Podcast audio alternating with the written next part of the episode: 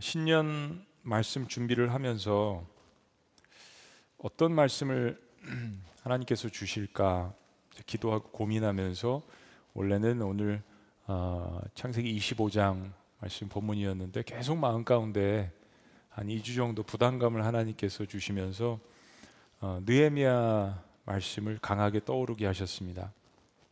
그리고 이 시대에 아, 우리가 꿈꿔야 할 공동체로서 느헤미야 공동체를 다시 한번 생각나게 하셨는데요. 그 이유 중에 하나는 지금 바로 우리 시대가 느헤미야 공동체 시대처럼 무너진 시대라는 것을 말씀해 주신 거고요. 두 번째는 느헤미야 공동체는 그 무너진 시대를 극복하는 대한 공동체였다라는 말씀 때문이었습니다. 코로나 전염병 이 상황은 저희만 가지고 있는 상황이 아닙니다. 그래서 우리는 이것을 팬데믹, 어, 전 인류적인 전염병 시대라고 이야기하고 있습니다. 어제 통계를 보니까 현재 확진자가 3억 명 정도 되고요. 그리고 사망자만 550명에 달합니다. 그런데 사실은 아프리카나 남미 아, 이런 열악한 국가들은 사실 이런 통계를 제대로 낼 수 없는 상황을 감안한다면 그야말로 이 코로나 팬데믹은 21세기 인류가 직면한 가장 큰 위기이며 도전이라고 이야기할 수가 있겠습니다. 현재 무엇보다도 우리 서민들의 삶은 녹록하지가 않습니다. 어, 한국은 소상공인이 무너지면 대한민국 경제 전체가 흔들리게 되어 있습니다. 제가 전 세계 나라를 많이 돌아다녀 봤지만 이렇게 소상공인이 많은 나라는 없습니다, 사실은. 아, 코로나로 인한 사망과 또 유가족분들 그리고 백신 부작용으로 인한 급작스러운 사망과 또 고통 또 두려움 가운데 계신 분들 또 어느 때보다도 사실은 혼란스러운 정치적인 그런 상황 코로나로 인해서 아, 취약계층들이 점점 방치되는 그런 상황들 아, 노숙자분들도 어, 하루하루 연명하기가 참 힘든 그런 상황입니다. 또 미래를 바라보지 못하는 청년 세대들 심각한 독거노인 인구 그 외에 참 우리가 다 설명할 수 없는 그런 어려운 상황들이 우리의 삶의 현실 앞에 있습니다. 느헤미야 시대의 상황은 더욱더 심각했습니다. 이걸 아주 단편적으로 잘 나타내 주는 것이 느헤미야 5장 1절부터 5절까지의 말씀인데요. 아주 처참한 상황 가운데서도 그들이 성벽을 쌓고 있었더라는 것을 이렇게 이야기합니다. 1절은 그때 그렇게 성벽을 쌓고 있었던 그때에 백성들이 그들의 아내와 함께 크게 부르짖어 그들의 형제인 유다 사람들을 원망하는데 어떤 사람들은 말하기를 우리와 우리 자녀가 많으니 양식을 얻어먹고 살아야 하겠다 하고 어떤 사람은 말하기를 우리가 밭과 포도원과 집이라도 저당 잡히고 이 흉년에 곡식을 얻자 하고 어떤 사람은 말하기를 우리는 밭과 포도원으로 돈을 빚내서 왕에게 세금을 바쳤도다 우리 육체도 우리의 형제의 육체와 같고 우리 자녀도 그들의 자녀와 같거늘 이제 우리 자녀를 종으로 파는도다. 우리 딸 중에 벌써 종된 자가 있고 우리의 밭과 포도원이 이미 남의 것이 되었으나 우리에게는 아무런 힘이 없도다 하더라. 너무나도 처절한 그런 상황들. 그러나 그들은 그 처절한 어려움 속에서 그것을 극복하면서 마침내 52일 만에 이스라엘의 민족의 수건이었던 성벽을 완공합니다. 그리고 성벽 수문학 광장에 모이게 됩니다. 그리고 그들의 완공한 예루살렘 성벽 수문학 광장 앞에 모여서 이제는 하나님 앞에 그들의 무너졌던 삶과 가정을 재건하기를 원했습니다. 그 핵심이 바로 오늘 본문 말씀인 8장 말씀입니다. 사실 오늘 본문 말씀은 제가 너무나도 사랑하는 말씀이고 작년 10월 3일 주일에 회복으로 가는 가장 빠른 길이라는 제목으로 여러분들과 은혜를 나눴습니다. 그것을 잠깐 살펴보면 첫째는 회복으로 가는 가장 빠른 길에 그들의 영적 갈급함이 있었습니다. 두 번째는 그 갈급함 때문에 하나님 말씀에 대한 사모함이 생기기 시작했습니다. 그리고 그 하나님 말씀을 사모하는 과정 가운데에서 마음들이 흩어졌던 사람들이 서로 하나가 되는 그 하나됨의 능력을 경험하게 됐습니다. 그리고 그들은 말씀을 먹기 시작하면서 그 말씀이 자신들의 삶의 기쁨이 되는 것을 깨달았습니다. 그리고 말씀이 삶 가운데 다가오고 그리고 심령의 골수를 쪼개기 시작하면서 그들은 옷을 찢는 회개가 아니라 가슴을 찢는 참다운 회개를 경험하게 됐습니다. 그때 하나님께서 그들에게 주셨던 말씀이 바로 여호와를 기뻐하는 것이 너의 힘이라는 그러한 말씀이었습니다. 저는 느헤미야를 다시 묵상하라는 그 하나님의 음성 앞에 적어도 우리가 이 전염병 시대를 살아나가면서 꿈꿔야 할 느헤미야 공동체 다섯 가지를 다시 묵상하게 됐습니다. 우리가 2022년도에 꿈꿔야 할 느헤미야 공동체 다섯 가지를 여러분들과 오늘 이 신년에 나누기를 원합니다. 그 첫째는 무너진 사람들의 마음을 말씀으로 다시 회복시키라는 것입니다. 코로나 전염병 바이러스보다 더 무서운 바이러스들이 있다라는 것을 우리는 사실은 잊지 말아야 합니다. 그 첫 번째는 불평 바이러스입니다. 두려움에 대한 바이러스입니다. 증오와 원망, 복수심의 바이러스입니다. 그런데 느헤미야 공동체가 소망을 가지고 다시 일어났던 바이러스는 어떤 다른 것이 아닌 말씀 바이러스였습니다. 기도의 바이러스였습니다. 감사와 찬양의 바이러스였습니다.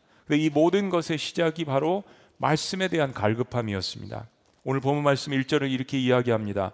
이스라엘 자손이 자기들의 성읍에 거주하였더니 일곱째 달에 이르러 모든 백성이 일제히 수문나 광장에 모여 학사 에스라에게 여호와께서 이스라엘에게 명령하신 모세의 율법책을 가져오기를 청함해. 사실 성경 본문에 백성들 스스로가 우리가 말씀을 보기를 원합니다라고 불같이 일어나서 일제히 하나님 앞으로 나온 적이 없습니다. 역설적이지만 니에미아 공동체가 말씀에 대한 갈급함을 가질 수 있었던 이유는 그들의 삶이 철저하게 무너져 있었음을 그들 스스로 보았고 경험했고 깨달았기 때문입니다. 우리가 꿈꿔야 할 공동체는 무너진 사람들을 찾아내서 하나님의 말씀으로 그들을 치유하는 것입니다. 우리 그리스도인들은 적어도 하나님의 말씀이 사람을 변화시킬 수 있다라는 그 진리를 포기해서는 안 됩니다. 하나님의 말씀은 사람을 치료할 수 있습니다. 그들에게 절박함이 있다면요. 그런데 지금 시대가 절박합니다. 사람들이 갈 길을 몰라서 울부짖고 있습니다. 애통해하고 있습니다. 생사를 헤매고 있습니다. 그들에게 필요한 것은 바로 그들의 생명을 살릴 수 있는 하나님의 말씀입니다. 올해 저희 지구촌 교회 공동체 성경 읽기를 통해서 전 세대 모든 교인들이 이 생명을 살리는 사람을 살리는 사람을 변화시키는 이 하나님의 말씀을 예외 없이 모두가 일독하시기를 주의 이름으로 축원합니다. 제자 훈련 성경 공부 프로그램에도 적극적으로 참여하시는 거예요. 그래서 하나님의 말씀으로 무너진 마음들이 회복되는 그러한 역사를 경험하시기를 주의 이름으로 축원합니다. 우리가 꿈꿔야 할 네메아 공동체 두 번째는 상처받은 사람들을 하나님의 사람들로 만들라는 것입니다. 무너진 사람들이 하나님의 말씀으로 치료되고 회복되었을 때 다음으로 무엇을 해야 할까요? 하나님의 목적은 사람들을 단순히 치료하고 회복시키는 데서 끝나지 않습니다. 그들은 그 받은 은혜를 가지고 흘려보내야 합니다. 다른 사람들을 섬겨야 한다는 것이에요. 거기에는 두 가지가 필요합니다. 하나님의 은혜 그리고 훈련입니다. 수문화 광장에 모인 느헤미야 공동체는 폭포수와 같은 하나님의 말씀을 경험했습니다. 거부할 수 없는 엄청난 하나님의 은혜였습니다. 그들은 무려 6시간이나 서서 말씀을 들을 정도로 폭포수처럼 임하시는 그 하나님의 말씀에 몰입했습니다. 그리고 그들은 계속해서 더욱더 하나님의 말씀을 사모했습니다. 리더들은 백성들을 말씀으로 훈련시켰습니다. 초막절을 지킬 때 그들은 변화된 모습으로 자신들도 힘들었지만 더 소외되고 가난한 자들과 함께 음식과 사랑을 나누었습니다. 여러분 상처는 치유에서 끝나지 않습니다. 하나님의 일꾼이 되어서 나 같은 자를 또한 살리는 일을 감당해야 하는 것입니다. 상처받은 사람들을 훈련시켜서 성벽을 쌓는 일꾼으로 만드는 것, 상처받은 사람들을 하나님의 사람들로 만드는 것, 느헤미야 공동체가 감당했던 일입니다. 우리가 꿈꿔야 할 느헤미야 공동체 세 번째는 다음 세대가 꿈을 꾸게 하는 것입니다. 느헤미야가 오기 전에 유대 백성들에게는 미래가 보이지 않았습니다. 내일이라는 것을 생각할 수 없었습니다. 그들에게는 내일이란 단어가 없었습니다. 그래서 그들은 자녀들을 노예로 팔아서 생활을 유지할 정도로 비참한 생활을 했습니다. 오랫동안 모았던 토지도 땅도 집도 재산도 자녀들도 가족들도 팔아야 하는 상황. 그러나 그들 마음속에 하나님의 말씀이 자리 잡기 시작하면서부터 그들은 미래에 대한 단어를 떠올리기 시작했습니다. 그래서 그들은 자녀들을 위해서라도 죽음을 각오하고 성벽을 쌓기 시작했던 것입니다. 그리고 성벽이 완공된 후에 그들은 가정별로 자녀들까지 모두 말씀을 듣기 위해서 모였던 것입니다. 8장 1절 이후에 2절과 3절은 반복되는 말씀입니다. 강조하기 위한 말씀이죠. 3절은 이렇게 이야기합니다. 우리 다 같이 한번 낭독하십니다. 시작. 수문학 광장에서 새벽부터 정오까지 남자나 여자나 알아들을 만한 모든 사람 앞에서 읽음에 그 백성이 그 율법책에 귀를 기울였는데 우리 1세대들의 역할은 우리의 자녀들이 다음 세대가 꿈을 꾸도록 발판을 마련해 주는 것입니다. 이런 미래에 대한 꿈은 하나님 말씀과 연관되어 있습니다. 소망이 없는 가슴에 비전과 꿈이 가득 차 있는 하나님의 말씀을 심어줄 때에만 그 썩어졌던 심령은 살아나기 마련입니다. 눈을 뜨고 세상을 보면 소망이 보이지 않지만 내일이란 미래가 보이지 않지만 희망이 가득 찬 미래적이신 그 하나님의 말씀을 그들 자녀들에게 심어 주었을 때는 그들은 이 세상을 바라보지 않고 하나님 말씀 가운데 꿈을 꾸게 되어 있습니다. 다음 세대가 꿈을 꾸지 못하는 가정, 교회, 공동체, 민족에게 내일이란 없습니다. 그러나 다음 세대가 꿈을 꾸게 한다면 우리 1세대들도 그 다음 세대들을 위하여서 더 큰 꿈을 꾸게 될 수 있을 줄로 믿습니다. 우리가 꿈꿔야 할 니에미아 공동체 네 번째는 자신의 조국과 민족을 위해서 눈물로 기도하라는 것입니다. 폐허로 변한 예루살렘, 바벨론의 포로로 잡혀갔다 돌아온 귀한 자들, 아무런 소방, 소망 없이 계속해서 주변 민족들에게 유린당하고 착취당하고 사는 유대 유민들 이들의 마음속에 불을 지른 것은 페르시아에서 나고 자란 느헤미야였습니다. 예루살렘에서 자라지도 않은 느헤미야가 유대 땅을 자신의 고향처럼 생각을 하고 자신의 조상들의 조국을 자신의 조국으로 받아들이는 그러한 열정은 사람들의 마음을 움직이기 시작했습니다. 무엇보다 느헤미야는 예루살렘의 통곡 소리를 듣고 하나님 앞에 마치 자신의 아픔인 것처럼 아파하며 울부짖었습니다. 느헤미야 서론의 1장 2절의 4절을 이렇게 이야기합니다. 내 형제들 가운데 하나인 하나니가 두어 사람과 함께 유다에서 내게 이르렀기로 내가 그 사로잡힘을 면하고 남아 있는 유다와 예루살렘 사람들의 형편을 물은즉 그들이 내게 이르되 사로잡힘을 면하고 남아 있는 자들이 그 지방 거기에서 큰 환란을 당하고 능력을 받으며 예루살렘 성은 허물어지고 성문들은 불탔다 하는지라 우리 사절 다 같이 읽습니다. 시작. 내가 이 말을 듣고 앉아서 울고 수일 동안 슬퍼하며 하늘의 하나님 앞에 금식하며 기도하며 사랑하는 여러분, 만약에 여러분들께서 거의 대부분의 국민들이 그렇게 느끼시듯이 우리나라가 위기 가운데 있다라고 생각하면 그 위기의 상황을 보고 가장 먼저 울부짖어 하는 사람들은 그리스도인들이어야 합니다. 우리여야 합니다. 일제 시대나 6.25 전쟁 전후나 IMF 시대나 혹은 태안면 기름 유출 사건 때 우리 그리스도인들은 하나님 앞에서 국가 민족을 위하여서 누구보다도 울부짖고 앞장서지 않았습니까? 지금이 우리가 울부짖어야 때입니다. 국정과 리더들과 대통령 선거를 위하여서 교계를 위하여서 지금이야말로 절실히 니에미아처럼 하나님 앞에 울부짖어야 할 때입니다. 그리스도인들은 기독교인들은 누구보다도 하나님께서 자신들에게 주신 가정과 공동체와 그 땅과 특별히 나라와 민족을 위하여서 나에게 주신 어머니 같은 조국을 위해서 눈물로 기도해야 하는 사명감을 갖고 있습니다. 마지막 다섯 번째 우리가 꿈꿔야 할 느헤미야 공동체는요. 하나님 나라 공동체를 최고의 대한 공동체로 세워 나가는 것입니다. 느헤미야 공동체는 단순한 민족 공동체가 아니었습니다. 사실 그들은 잘 몰랐지만 그들은 예수님을 준비하는 공동체였습니다. 다시 오실 메시아를 바라보고 있었습니다. 자신의 민족 그 이상의 꿈을 갖고 있는 것이 바로 기독교 공동체입니다. 자유민주주의 국가 이념 위에 하나님 나라가 있음을 바라보면서 자신의 민족을 축복하신 그 하나님의 축복을 다른 민족들과 함께 나누는 것입니다. 하나님께서 아브라함을 부르시고 이스라엘 민족들을 세우시고 축복하신 이유는 그들을 통하여서 열방의 하나님의 이름을 선포하라고 하신 것입니다. 모든 민족들이 이스라엘 민족을 통하여서 아브라함의 히브리인 후손들을 통하여서 하나님을 알 수 있게끔 하나님께서 그들을 택하시고 그들을 명령하시고 그들을 축복하신 것이었습니다. 하나님이 주신 축복을 나누는 그러한 공동체.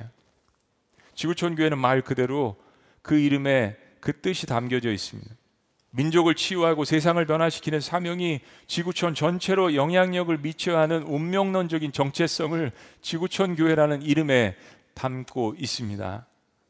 사랑하는 여러분, 이것이 코로나 팬데믹 상황 가운데서 더욱더 부각되었습니다. 하나님께서 지난 2년 가까이 팬데믹 상황 가운데서 저희 지구촌 교회를 말로 다 표현할 수 없을 정도로 축복해 주셨습니다. 2020년 3월부터 시작된 팬데믹이 본격화되어서 우리는 그 해 거의 3개월 동안 현장 예배를 할 수 없었습니다. 그런 일들이 계속 지속적으로 반복됐습니다. 근데 너무나도 놀랍게도 그 해에 우리는 우리 교회 역사상 가장 많은 헌금을 하나님 앞에 드릴 수 있었습니다.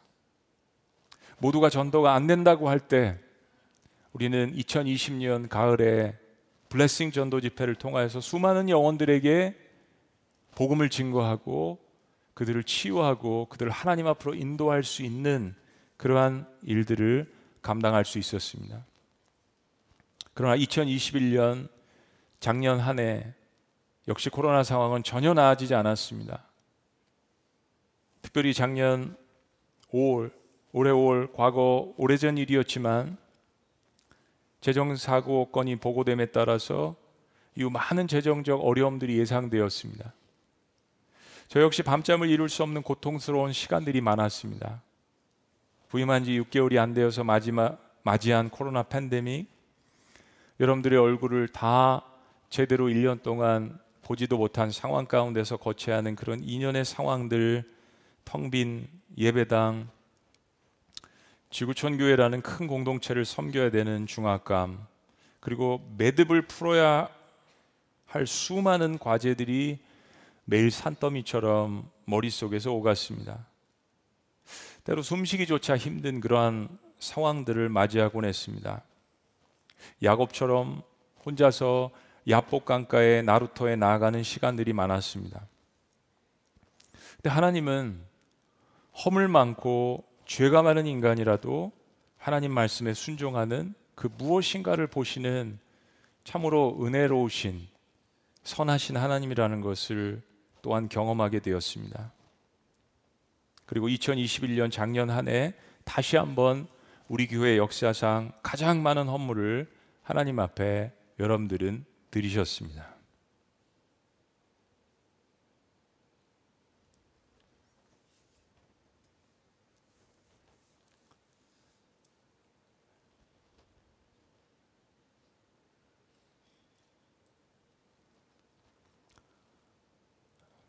그리고 거의 매주 또 예외 없이 또 현장으로 온라인으로 여러분들은 영혼들을 전도하고 그렇게 해서 등록한 분들이 2천 명을 넘어섰습니다.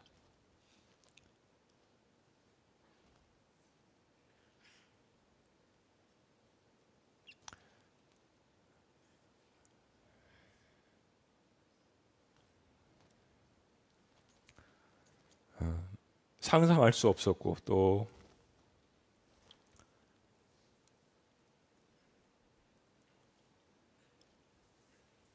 어, 소망할 수도 없었고 또 바라볼 수도 없었던 그러한 결과들이었습니다. 여러분 인생을 생각해 보면 야곱의 생각대로 인생이 전개되는 것이 아니라 하나님의 인도하심을 받아야 그분을 붙들어야 인생이 형통한 것이라는 것을 다시 한번 깨닫게 되는 그러한 순간들입니다. 자, 그러나 이제 이런 축복과 열매들은 많은 거룩한 부담감과 책임감을 동반합니다. 여러분 축복에는 그 자체에도 의미가 있지만 그것을 나누어서 더 많은 축복들을 생산하고 그 축복의 주관자가 하나님이시라는 것을 알리라는 그 하나님의 명령이 담겨져 있습니다. 요즘 팬데믹 상황에서 가장 큰 히트를 친 영화가 하나 있는데 스파이더맨이라는 영화입니다. 영화를 통해서 가장 회자가 되는 말 하나가 있는데 With great power comes great responsibility.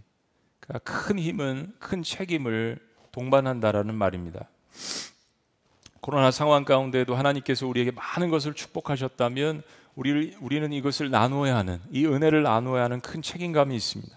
그래서 하나님께서 마음에 주신 것이 바로 킹덤 프로젝트 말 그대로 하나님 나라 프로젝트였습니다. 프로젝트라는 말은 생각하는 바를 어떻게 실천할지에 대한 적용에 관한 것입니다. 앞서 느헤미야를 통해서 주신 여섯 개의 실천서입니다. 처음 세 가지는 이미 실천하고 있는 것이고요. 뒤에 세 가지는 올해부터 시작할 것들입니다. 그 실천서 킹덤 프로젝트 첫 번째는 바로 M5 오비용이어 프로젝트였습니다. 여러분 잘 아시는 것처럼 오비용이어의 기적은 안드레의 예수님 말씀에 대한 순종과 그리고 한 소년의 도시락의 헌신으로 시작됐습니다. 여러분이 헌금해 주신 오병이어는 코로나 상황이 시작된 기점부터 작년 12월까지 약 26억 원을 헌금해 주셨습니다.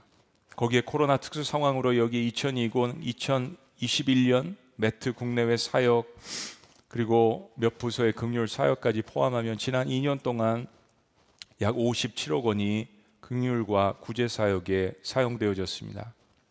특별히 취약계층 다문화 가정을 포함해서 3,800 가정을 저희들이 도울 수 있었습니다. 그리고 소상공인 총 490개 업체에 청년 프리랜서 60명을 도울 수가 있었습니다. 그리고 미자립 교회 총 1,500여 교회를 도울 수 있었습니다. 그리고 우리 선교사님들 총 10개의 선교단체와 2,500명의 선교사님들에게 25억 원을 도울 수 있었습니다.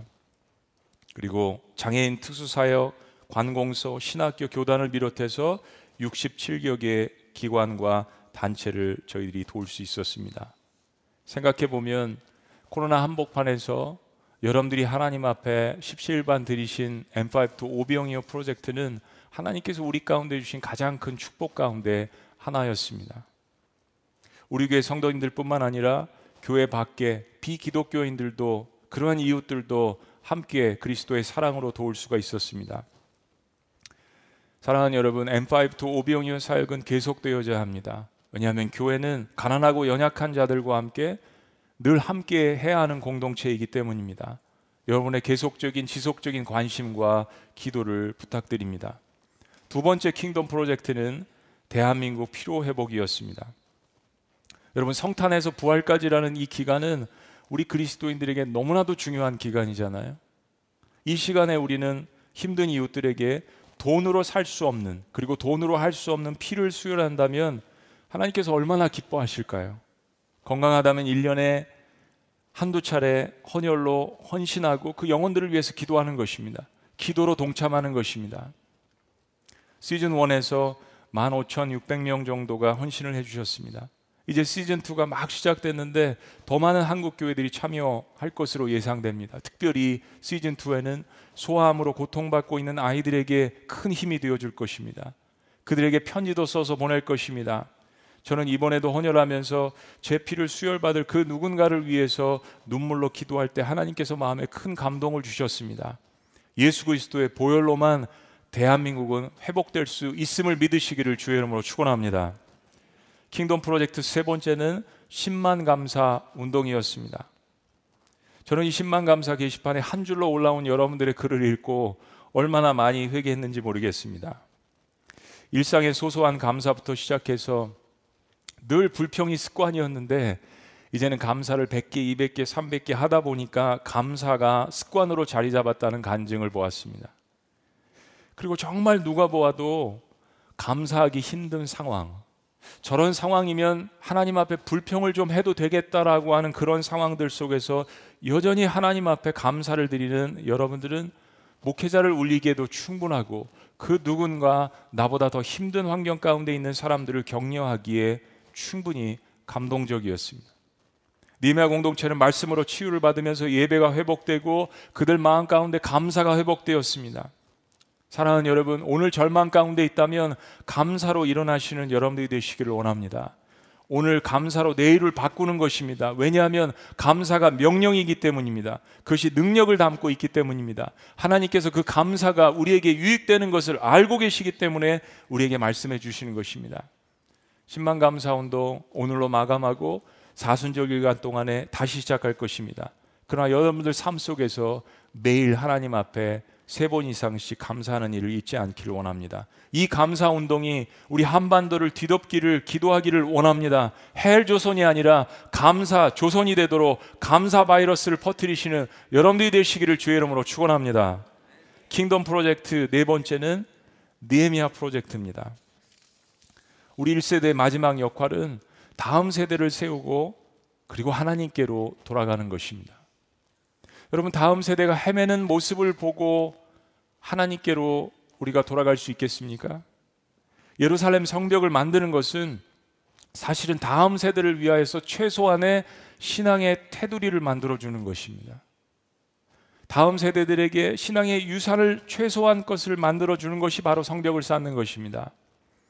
다음 세대 세우기는 성경적 가정교육부터 시작해서 부모 교육이 필요합니다. 부모가 먼저 교육을 받아야 합니다. 그리고 자녀 영역 훈련까지 포함해야 합니다. 그 핵심은 성경적 기독교 세계관을 가르치는 것, 그리고 특별히 성경적 건강한 자아관을 심어주는 것입니다. 우리 교회는 다음 세대에게 어떻게 신앙을 물려줘야 할지 끊임없이 고민하고 기도하고 섬겨야 하는 교회가 되어야 할 것입니다. 무엇보다도 온라인에서 영적 공간 창출을 그리고 물리적인 예배 공간을 자녀들에게 만들어 주어야 합니다. 특별히 다음 세대를 위해서 온라인 공간과 물리적 공간을 어떤 형태로든 최선을 다해서 우리가 만들어 줘야 할 것입니다. 다섯 번째는 Just Like Jesus 프로젝트입니다. 예수님처럼 즉 예수님 사랑, 예수님 자랑. 여러분 기억나세요? 제가 부임했을 때 2019년도 가을에 함께 말씀을 나눴던 것은 요한복음 4장 사마리아 수가성 여인의 이야기였습니다. 그리고 성탄절 시리즈 My First Christmas를 통해서 영원 구원 전도에 관한 말씀들을 저희들은 4, 5개월 동안 모았습니다. 그리고 새롭게 맞이한 2020년도에는 예배 시리즈를 했는데 마침 코로나가 닥쳤고 우리는 무너진 예배를 회복하자라고 말씀의 은혜와 도전을 받았습니다. 그리고 작년 한 해 우리 교회 DNA인 열두 제자 비전인 공동체 시리즈와 느헤미야 시리즈를 통하여서 우리 셀그룹 목장 교회에 대해서 말씀의 은혜와 도전을 나누었습니다. 그리고 2021년 올해 중점 사항은 제자 훈련입니다. 전도, 예배, 공동체 그리고 제자 훈련. 작년부터 말씀을 준비하면서 마가복음, 요한복음 혹은 로마서 중에 2월부터 여러분들과 말씀의 은혜를 나누기를 고민하고 있습니다.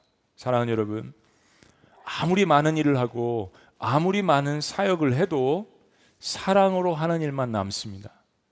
하나님의 심판이라는 하나님의 판단이라는 그 채에 걸러졌을 때 남는 것은 사랑으로 한 일만 남게 되어 있습니다. 사랑으로 하지 않은 모든 일은 하나님의 판단 속에 다 빠져나가게 되어 있습니다. 사랑으로 행하지 않은 일, 예수님의 모습이 나타나지 않습니다. 때문에 제자 훈련은 예수님을 사랑하는 것이 핵심입니다.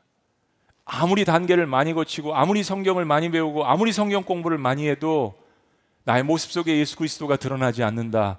내가 영혼들을 사랑하지 않는다. 그대에 대한 눈물이 없다. 제자 훈련의 목적을 바꾸든지 성경 공부를 하지 말아야 합니다.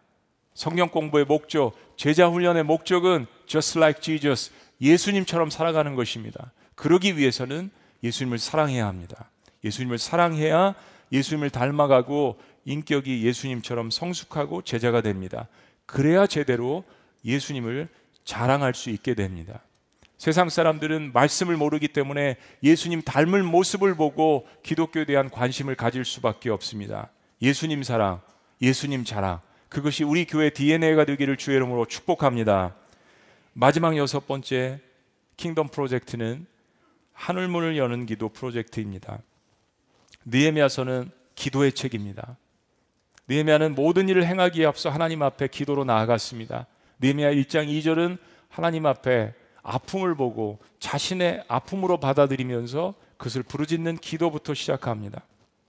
어떤 일을 계획할 때에도 장애물과 위기를 만나는 순간에도 느헤미야는 하나님 앞에 나아갔습니다. 그리고 모든 일을 마침에 있어서도 기도로 하나님 앞에 영광을 올려드립니다. 예배로 하나님 앞에 나아갑니다. 동시에 미래의 일을 생각하며 다시 한번 하나님의 은혜가 자신의 인생 가운데 있기를 바라보았습니다. 미래에 대한 것도 감사함으로 기도함으로 나아갔던 것입니다. 우리 지구촌 교회는 삼천 중보용사 한맘 기도회를 비롯해서 여러 가지 다양한 기도 프로그램과 기도회가 있습니다. 근데 특별히 지난 2년 동안 코로나 팬데믹 상황 가운데에서 이 모든 것들을 하나로 묶어주는 기도하, 기도회가 필요하다는 생각을 갖게 됐습니다.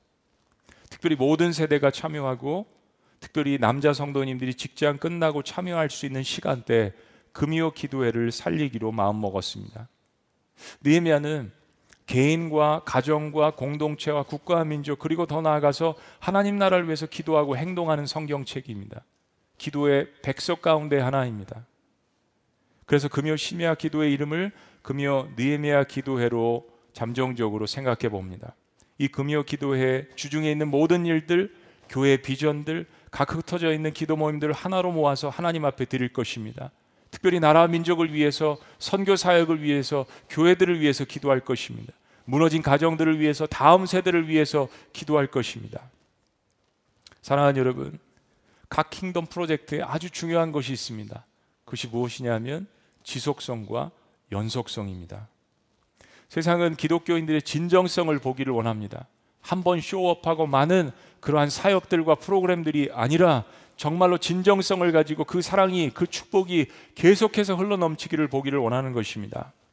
이 모든 하나님 나라 프로젝트는 민족 치유 세상 변화 그리고 세분화된 3N3G 비전의 연속성이고 실제로 실행하는 일들입니다. 민족을 치유하고 세상을 변화시키기 위해서 지구촌 교회 공동체가 하나님의 뜻과 시대의 변화에 민감하게 반응하도록 기도하고 우리는 행동해야 합니다.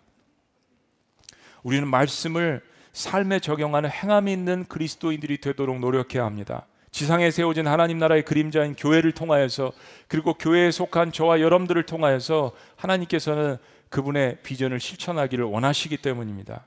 사랑하는 여러분, 하나님을 예배하는 것이 성전 안에만 갇혀 있고 영혼을 사랑하는 것이 예배당 안에만 머물러 있으면 안 됩니다. 그것이 바로 코로나 팬데믹 상황 가운데서 모이는 교회 그리고 흩어지는 교회로 하나님께서 우리를 만들어 주신 것입니다. 우리는 세상의 빛과 소금의 역할을 감당해야 합니다. 우리 교회 30주년이 2024년입니다. 2년 남은 시간 동안 기도하고 준비해야 합니다. 또한 8년 있으면 2030년입니다. 2030 비전도 함께 준비해야 합니다. 어떻게 더 미자립 교회들을 도울지, 어떻게 더 소외된 영혼들을 도울지, 어떻게 복음을 증거할지, 어떻게 선교사님들을 돕고 선교 사역을 늘려갈지 하나님께서 주실 비전을 붙들고 그분이 들려주시는 그 음성을 듣고 함께 세워나가는 공동체. 여러분 우리에게 느헤미야 공동체와 같은 모델을 보여주시는 완벽한 분이 계십니다. 바로 하나님의 아들 우리에게 보내주신 메시아 예수 그리스도이십니다. 우리 예수님은 고통당하는 한 영혼을 돌보시는 미시적인 사역부터 그리고 지상의 국가와 민족을 뛰어넘는 하나님 나라를 보여주시는 거시적인 비전을 보여주셨습니다. 모든 성숙한 그리스도인들에게는 이 미시적이고 거시적인 두 가지의 비전이 필요합니다. 민족 치유, 세상 변화는 결국 한 영혼을 소중히 여기는 데서부터 출발해야 하는 것입니다. 내가 한 영혼을 위해서 울부짖고 있나? 내가 긍휼의 마음을 가지고 하나님 앞에 애통하는 마음으로 기도하고 있나? 거기서부터 민족 치유와 세상 변화가 시작되는 것입니다. 그리고 그것을 소중하게 여기고 출발할 공동체가 바로 이 땅에 세워진 저와 여러분들이 섬기고 계시는 지구촌 교회입니다. 사랑하는 여러분, 우리가 잊지 말아야 하는 것이 있습니다. 하나님에게 있어서 교회는 그분의 생명입니다. 왜냐하면 아들의 피값으로 세우신 공동체이기 때문입니다. 교회 공동체는 아들의 피가 묻어 있습니다. 아들의 살로 세워진 공동체입니다. 하나님께서는 그런 교회 공동체에 속한 그래서 여러분들 한 사람 한 사람을 소중하게 여기시는 것입니다. 저 역시 그런 마음으로 우리 지구촌 교회 공동체를 소중히 여기고 여러분들을 소중히 여기도록 최선을 다하겠습니다. 우리 2022년에 그런 느헤미야 공동체를 꿈꾸며 지구촌 교회 공동체를 세워 나가시기를 주의 이름으로 축원합니다. 기도하시겠습니다.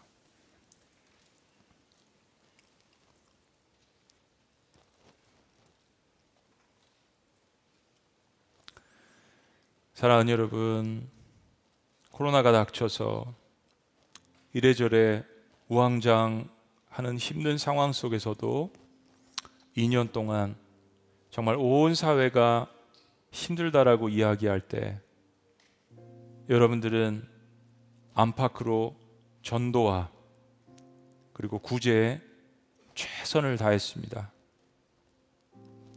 온라인으로 모이면서도 안으로는 목장교회와 공동체를 통하여서 한 영혼들을 돌보고 서로의 손을 붙들고 기도하며 견디어 왔습니다. 여러분 이것은 금액 너머에 있는 우리 교회의 너무나도 소중한 자산입니다. 그게 중요한 겁니다. 신약 성경은 끝까지 견디는 자가 중요하다라고 이야기합니다. 여러분이 행하신 모든 일들은 우리 교회 너무나도 소중한 자산입니다. 오늘 하나님께서 그런 여러분들을 위로하시고자 개인적으로 말씀을 주셨습니다. 그 말씀 카드를 여러분 잠시 보십니다. 영상으로 함께 예배 드리시는 분들도 하나님께서 여러분들에게 주신 그 말씀 그리고 그 말씀을 주신 그리고 더 큰 말씀, 더 위로와 축복의 말씀을 주시는 그 하나님을 붙들고 느헤미야처럼 하나님 다시 한번 저희에게 은혜를 베풀어 주시옵소서. 이 시대에 하나님이 주신 이 말씀을 붙들고 나아가기를 원합니다. 하나님 다시 한번 이 절망적인 시대 가운데 느헤미야 공동체를 꿈꾸며 나가기를 원합니다라고 고백하기를 원합니다. 느헤미야 공동체가 유대 땅에 오실 예수 그리스도를 메시아를 바라보며 준비했던 것처럼 우리 역시 이제 곧 다시 오실 그 메시아를 바라보며 느헤미야 공동체를 꿈꿀 수 있도록 여러분 개인에게 주신 그 말씀 그리고 느헤미야서를 통해서 우리에게 주신 그 비전과 말씀을 붙들고 이 시간 다 같이 우리 한 마음으로 주님 앞에 기도하면서 나아가시겠습니다. 기도합니다. 주님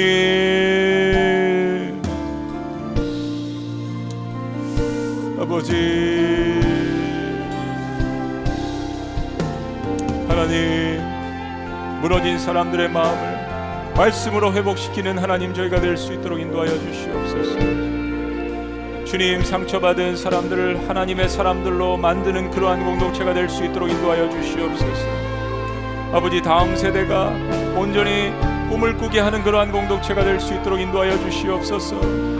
우리의 조국과 민족을 위하여서 눈물로 기도하는 저희가 될 수 있도록 인도하여 주시옵소서. 주님 하나님 나라의 공동체를 최고의 대한 공동체로 세워나가는 저희가 될 수 있도록 인도하여 주시옵소서. 아버지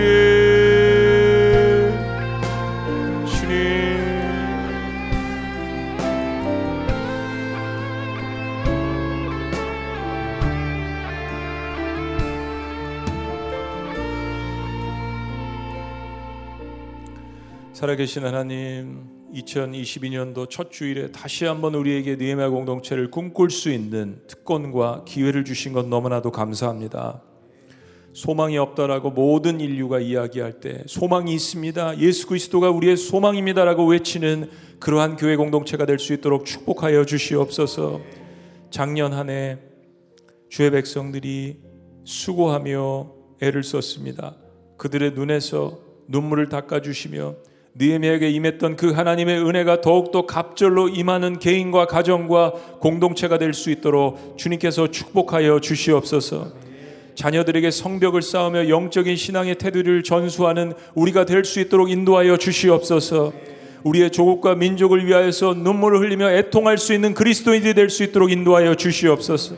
상처받고 무너진 사람들을 하나님께로 인도하여서 그들을 통하여서 놀라운 하나님의 역사를 다시 한번 일으키는 비전을 볼 수 있는 그러한 사람들이 될 수 있도록 축복하여 주시옵소서.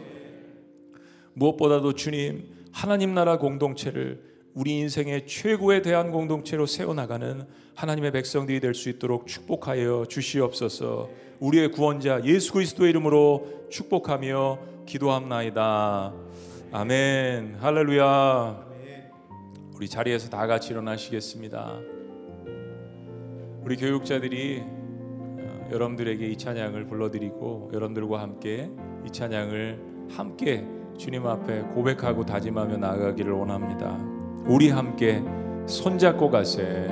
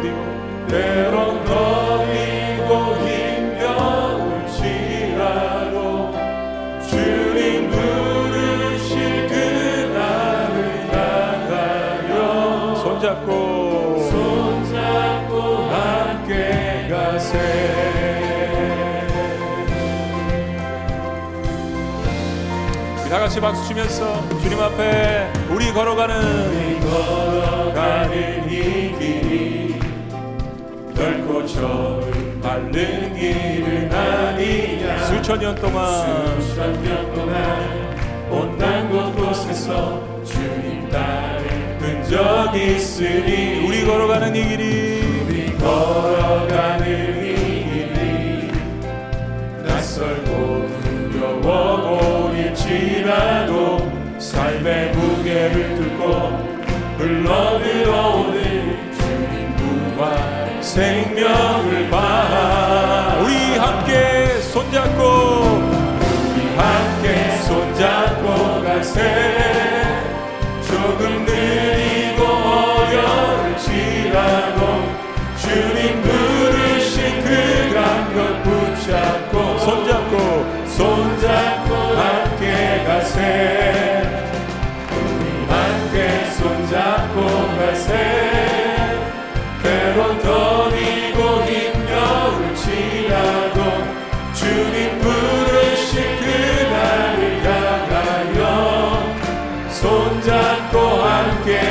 다시 한번 우리 함께. 함께 손잡고 가세 조금 느리고 어려울지라도 주님 부르신 그 감격 붙잡고 손잡고 함께 가세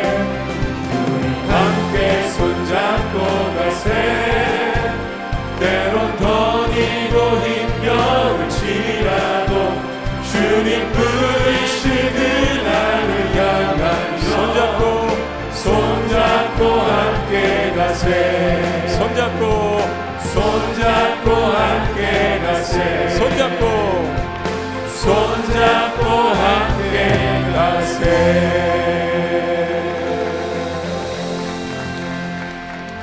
네.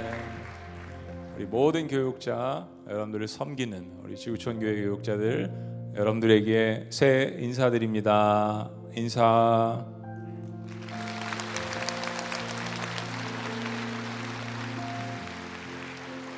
네, 우리 다 같이 새해 복 많이 받으세요. 우리 주변에 있는 분들에게 다시 한번 새해 복 많이 받으세요 인사하시고 우리 격려하십니다. 아멘, 아멘. 기도하시겠습니다. 살아계신 하나님, 2000년 동안 온 땅 구석구석에서 느헤미야 공동체처럼 작게 크게 주님을 따랐던 흔적들을 말씀을 통해서 다시 볼 수 있는 특권을 우리에게 주신 것 너무나도 감사합니다. 때로는 느리, 느리고 더딜지라도 어려울지라도 주님께서 부르신 그 감격을 붙들고 손잡고 함께 가는 느헤미야 공동체가 될 수 있도록 올 한해 주님께서 역사하여 주시옵소서. 특별히 소외되고 힘겨워하는 영혼들, 아직 주님을 모르고 넘어진 영혼들, 그들의 손을 붙들고 일으킬 수 있는 느헤미야 공동체가 될 수 있도록 하나님께서 이 시대에 부르신 주의 종들을 축복하여 주시옵소서. 이제는 우리 주 예수 그리스도의 은혜와 하나님 아버지의 극진하신 사랑과 성령님의 감화 교통 역사하심이 다시 한번 이 어려운 시대 느헤미야 공동체를 꿈꾸며 그 공동체의 일꾼으로 살아가기를 원하는 주님의 모든 백성들의 위대한 선언과 다짐 위에 지금부터 영원토록 함께 하시기를 간절히 축원합나이다. 아멘.